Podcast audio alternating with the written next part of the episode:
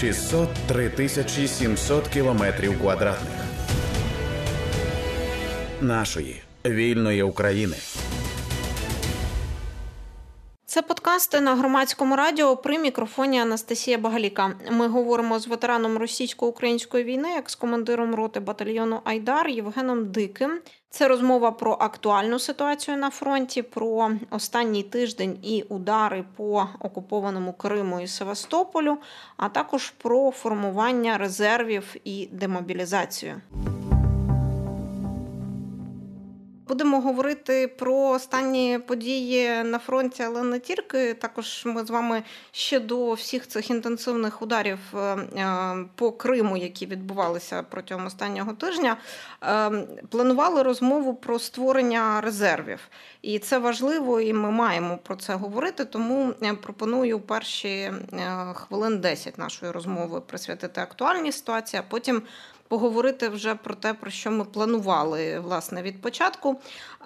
Я е, хотіла б е, попросила б вас, щоб ми е, поговорили от про останні події. Наскільки це важливо, тому що медійно і хайпово так, але ну, що саме маєте на увазі під останніми я, подіями? Маю на увазі удари удари е, по Криму, по системам протиповітряної оборони росіян, а також по штабу Чорноморського флоту, куди ж без нього, без цього штабу. Це не просто медійно і, і е, хайпово, це насправді е, дійсно дуже важливі з військової точки зору речі. Взагалі, ми спостерігаємо е, от те, що може видатись е, там окремими яскравими епізодами. Насправді, е, це ми спостерігаємо дуже системну, дуже продуману е, кампанію. Е, Можна сказати, що ми розбираємо Кримський півострів і е, розбираємо саме послідовно, крок за кроком. Е, спершу знімаємо власне його е, зовнішню оборону. Це десь е, можна сказати, знаєте, як ото коли чистять цибулю, отак, от е, шар за шаром знімають власне. от е, то е, можна сказати, що от відлік цієї кампанії я б починав з абсолютно такої, е, я б сказав, голівудської кінематографічної е, висадки бійців е, гур е, на так званих вишках бойко. От, е, Адже на цих вишках е, було демонтовано е, РЛС Росіян, яка фактично перекривала значний сектор моря. І як тільки вдалося її демонтувати, одразу в цю можна сказати дірку в е, російській обороні зайшли так само гурівці, е, які на човнах висадились на мисі Тарханкут, і там знищили один з ключових елементів вже протиповітряної оборони півострова. Е, Після цього оцей так таким чином утворився ще й незакритий сектор в небі. Е, Але цей сектор, мабуть, був завузьким, його довелось розширити, і для цього е, модифікованою ракетою е, Нептун, е, модифікованою для стрільби по наземних цілях, е, було знищено е, комплекс С-400 біля Євпаторії. Таким чином, фактично, вже весь західний Крим лишився неприкритим що з моря, що з повітря. І от фактично далі, в е, оцю е, бачите, в три в три етапи було пророблено таку дуже велику. Е, ну це не просто вже дирка, я б сказав, вирубано цілий сектор в е, морській та повітряній обороні острова. І далі, вже в оцей вирубаний сектор почали заходити регулярно наші повітряні сили. Справа в тому, що ці ракети Storm Shadow, ну вони ж скальп. Е, дуже потужна зброя, е, чудова зброя. В неї фактично один недолік. Е, Відстань, на яку воно летить, це е, лише 280 кілометрів. Таким чином, з континентальної України більшість кримських об'єктів цими ракетами не дістанеш. Так, от, власне, прорубали оцю дірку в повітряній обороні з тим, щоб наші су 24 змогли підходити безпосередньо до підост... до острова, ну вибачте, півострова підлітати, і звідти вже запускати Storm Shadow. І е, тоді ми побачили, фактично е, вперше пристрілялись е, в ході цієї кампанії. Це по судноремонтному заводі в Севастополі, і в ході першої ж цієї пристрілки знищили одразу великий десантний корабель і трошечки так один з всього чотирьох підводних човнів Росії на Чорному морі. Це, до речі, вперше в історії е, знищення підводного човна крилатою ракетою. Е, а далі пішло-поїхало. Е, далі був удар по е, підземному бункеру, власне, штабному, це центр зв'язку Чорноморського флоту. І ну, як вишенька на торті, оцей свіжий удар по штабу Чорноморського флоту і в абсолютно не випадково обраний час. А саме тоді, коли там відбувалось дуже серйозне штабне засідання, і там втрати саме на рівні генералів та адміралів. Е, на цьому фоні таких дуже яскравих подій е, майже непоміченою пройшла бавовна на мисі Фіолент. А це просто тому, що ця назва мало кому щось говорить. А Мені говорить, там... я дуже добре пам'ятаю, де мис Фіолент, і що там були російські військові бази. Ні, ну то то зрозуміло, в російській військовій бази по Вони скрізь, та, та, та. та. Але саме на мисі Фіолент стоїть насправді стояла е, єдина частина РЕБ радіоелектронної боротьби Чорноморського флоту Росії.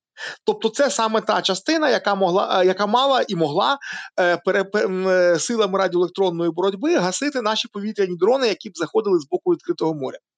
Тепер все, тепер її там немає. Відповідно, е, з моря можуть тепер залітати там ну чи то притулівські бобри, чи інші наші дрони дальньої дії. В нас їх не одна вже модель. От е, тобто, прорубаний ще один сектор в повітряній обороні острова. Тобто, ми бачимо саме абсолютно системну кампанію. От ми е, розбираємо оборону острова і далі б'ємо по центрах ухвалення рішень, по центрах зв'язку і по складах в межах півострова. Фактично, ну навіть до того як ми вийшли до Азовського моря, ми фактично показуємо, що Крим приречений, що утримати його військовим шляхом у росіян не вийде. Мені дуже подобаються ці фрази прорубані е, дірки в обороні. От вони такі якісь дуже. Дуже добре описують е, е, не знаю настрій якийсь останніх тижнів, мені здається, тому що ці всі обіцянки, які ми чули дуже довго, про те, що ударів по Криму буде більше, ударів по Криму буде більше, збройні сили будуть діставати. От нарешті вони всі втілюються, і ми бачимо, що це справді так, і росіяни нічого не можуть з цим зробити. Чи можуть? Е, ну, поки їм не вдається. Звісно, вони намагатимуться. Але, до речі, судячи з того, що одразу після удару ще тільки по судоремонтному заводу. Е, вони одразу три інших великих десантних кораблі е, взяли і перевели аж в Азовське море. Ну це показує, як вони самі оцінюють свою здатність цьому протидіяти.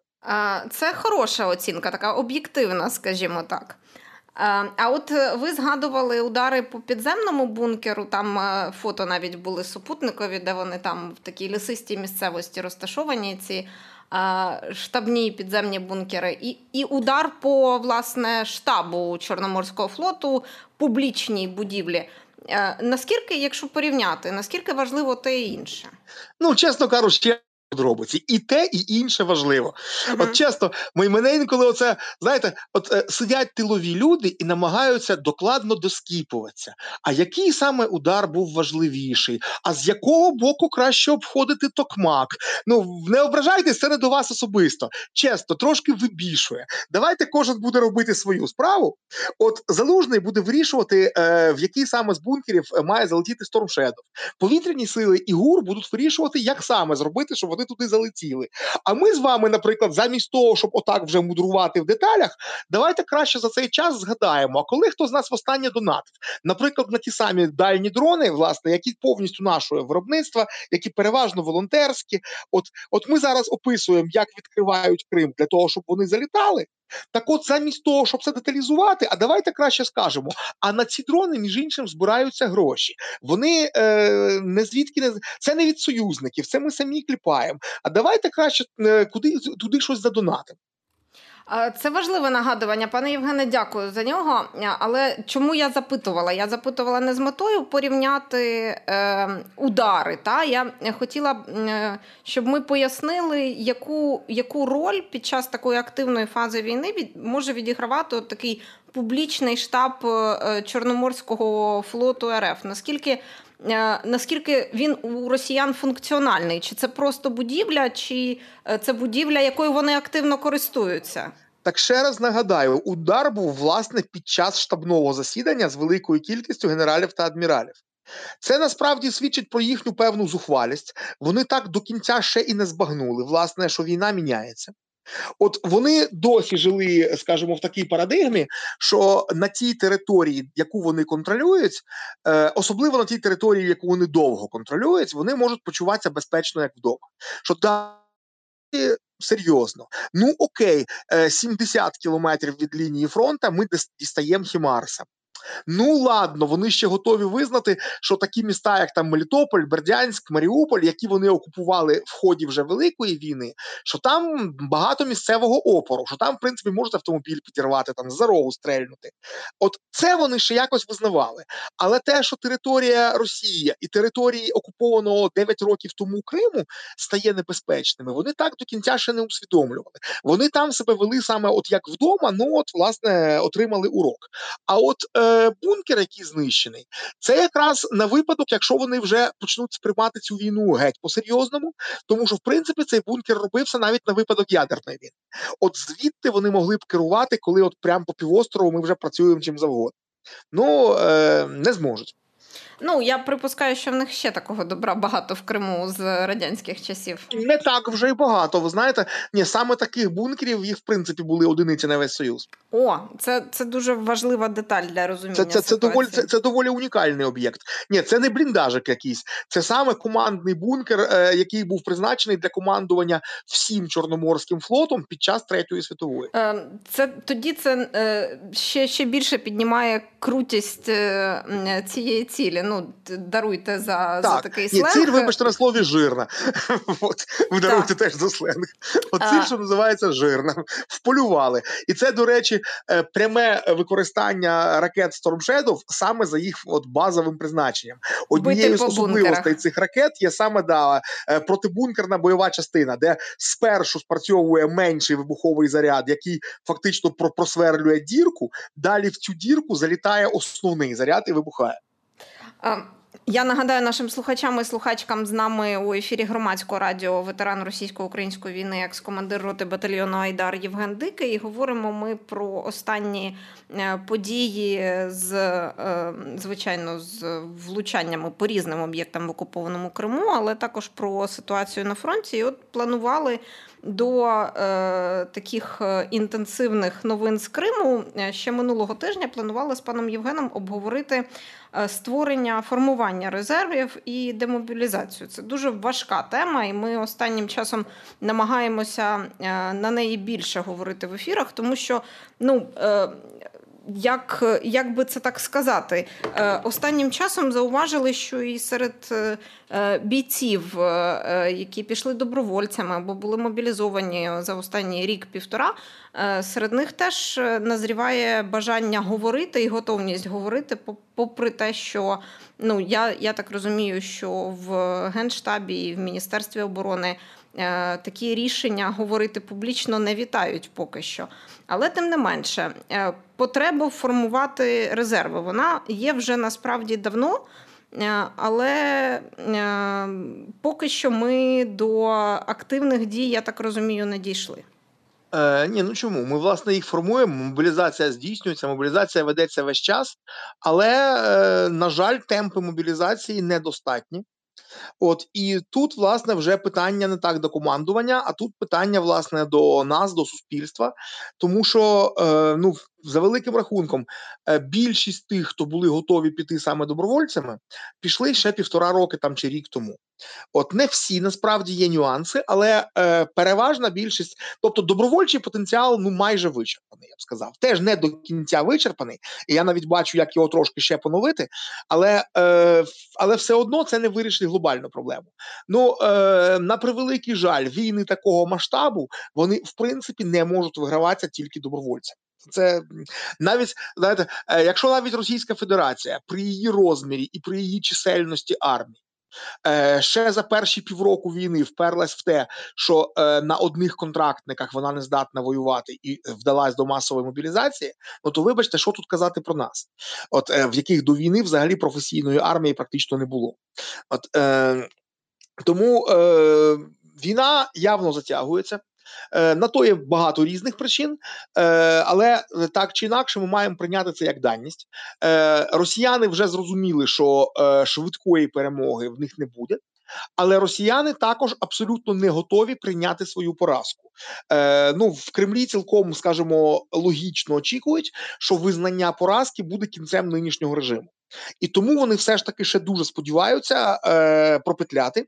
І їхня нинішня стратегія е, фактично прив'язана до виборів е, в Штатах в листопаді-грудні наступного року. В них тепер стратегія як завгодно за будь-яку ціну протриматись до е, сподіваного ними обрання Трампа. Після якого нам перекриють кисень, перестануть перестануть давати зброю і БК зі штатів. От е, не будемо в нас не стільки часу, щоб зараз обговорювати наскільки ці їхні очікування реалістичні, нереалістичні. Там наразі закладаються, і е, як мінімум цей рік вони мають намір от протриматися, провоювати як завгодно.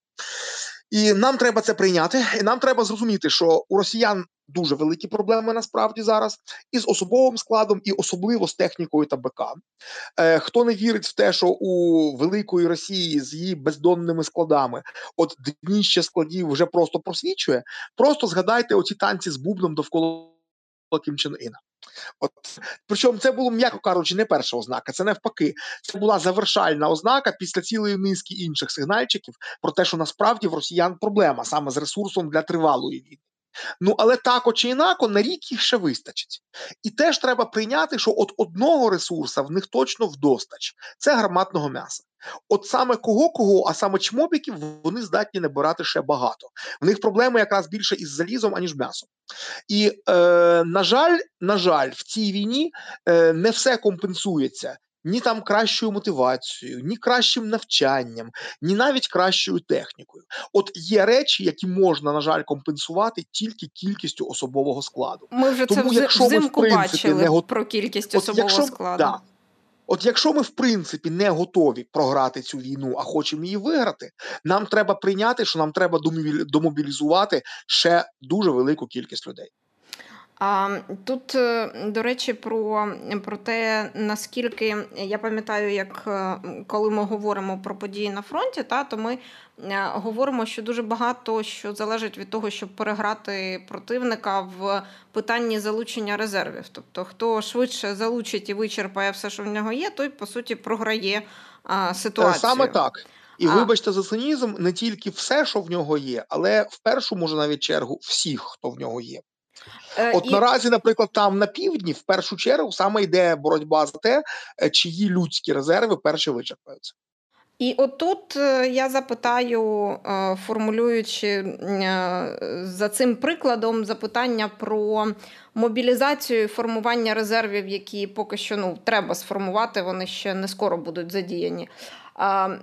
Чи це теж така е, стратегічна, так би мовити, е, гра на випередки?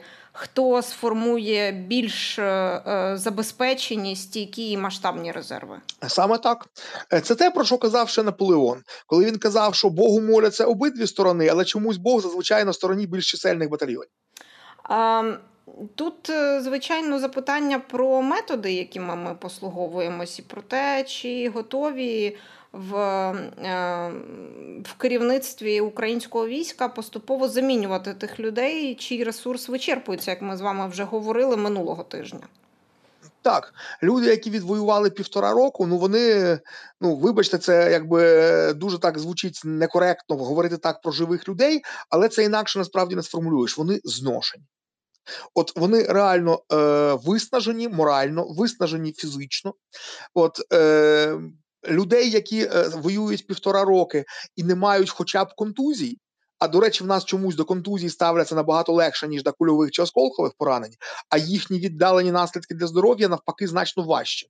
Е, Якщо тобі, вибачте, не відірвало руку чи ногу, а тебе там просто е, там ну в тобі була куля чи осколок, то воно заживає потім зовсім безслідно. А от контузії безслідно не проходять.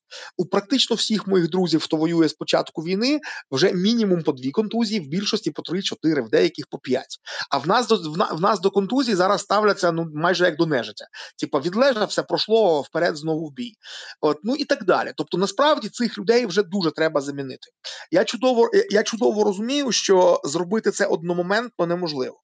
Е, Тим більше я розумію, чому взагалі командування не хоче їх заміняти. Бо мотивований боєць, який прийшов добровольцем, і який ще й має тепер такий військовий досвід, який вижив півтора роки в цій війні. Ну він вартує ну як мінімум п'яти новобранців, якщо не десяти. Е, Це правда. Але також треба розуміти дві речі: перше, що все одно ці люди не залізні, і в якийсь момент просто здоров'я підведе прямо під час боя, і ми просто втратимо цю людину. Тоді, як, наприклад, е, вона могла б повернутися в тил і з тою мотивацією і тим самим досвідом була б дуже корисною е, взагалі для суспільства. От, е, але це одна сторона. Ну і друга сторона. Якщо ми в принципі вкажемо, що е, служити і воювати доведеться не до кінця війни, який невідомо коли. А що ми зараз так перелагоджуємо систему, що, наприклад, ти провоюєш рік, півтора, добре, хай встановимо планку два роки. Але от ти це відвоював, і тебе демобілізують, якщо тільки от не катастрофа, не треба там е, е, на вулицях Києва відбивати останній штурм. От е, а так, ти просто, якщо просто війна триває так, як вона триває зараз, регулярна, організована, то от ти своє відвоював, ти повернешся додому, тебе замінить інший. То це б дуже вплинуло власне і на те, е, як відбувається мобілізація. Бо наразі люди люди знають, що це квиток в один кінець. Що якщо ти вже потрапив під мобілізацію, то вийти з лав ЗСУ ти можеш тільки в два способи: через цви, через цвинтар або через шпиталь. Притом через шпиталь тільки з чимось дуже важким. От е, це ну е, я це насправді було виправдано на початку війни. На початку війни багато що було виправдано, що втрачає свій сенс зараз. От е, ми взагалі це стосується і цивільного життя нашого тилового, і нашої організації війни. Е, Ми е, поки що живемо досі в парадигмі, що дуже багато речей ми будемо розгрібати потім після перемоги, а зараз просто перетерпимо. Це мало сенс, поки ми розраховували на війну до одного року. Коли війна триває вже півтора і ще триватиме мінімум рік, а може більше, то в такому разі вже така парадигма є хибною. Вже треба відходити від оцього нашого бачення е, перетерпим і розгрібемось після перемоги.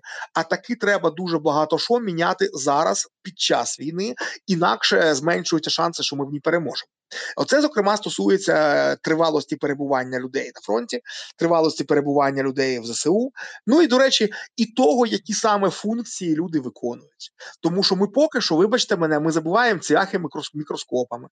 От е, ми, якщо якщо вже мобілізуємо, наприклад, якогось айтівця, от, а в нас немає військової облікової спеціальності айтівець. І більшість наших айтівців, наприклад, не закінчували військових кафедр, в них немає офіцерських звань. А якщо в нас є якісь саме такі технологічні посади, то вони переважно офіцерські. Тому якийсь крутий класний айтівець, в разі, якщо він вже потрапив під мобілізацію, він отримує в руки автомат з дерев'яним прикладом і побіжить на передову піхотинцем. В мене питання, в мене одразу два питання. Перше, ми дійсно можемо собі дозволити отак розкидатись айтівцями. І питання друге: в нас що в армії мало реально технологічних завдань, де не вистачає людей з відповідними скілами? Розумієте? І е, мені здається, що відповіді на обидва ці питання очевидні. Але наша система просто взагалі не передбачає врахування цивільних скілів людини. От є військова облікова спеціальність, і все. А якщо в тебе немає військово-облікової спеціальності, нікого не цікавить, що ти ще вмієш. В такому разі ти просто рядовий піхотинець і ніяк інакше. От. Це це дуже прикро, що е, ну от я, наприклад, ці всі розмови чую вже понад рік поспіль, оскільки триває ця фаза повномасштабного російського вторгнення, стільки я чую. І дуже прикро, що е, практики не змінюються. Тому я поставлю. Ну, от час змінювати зараз, е, тому що я ж кажу, я сам був за ну, я сам базово був за те, що да, це все криво, це все неправильно, але в нас нема часу. Ми з цим розгрібемося після перемоги, а поки воюємо, от як можемо з коліс. Але вибачте, це не для, затяжної війни. Пане Євгене, останнє запитання. У нас е, дві хвилинки ще є. От, е, власне, про готовність е, керуючих структур і Міністерства оборони, і Генерального штабу виходити з якимись такими заявами, от в стилі того, що ми щойно з вами проговорювали, про те, що.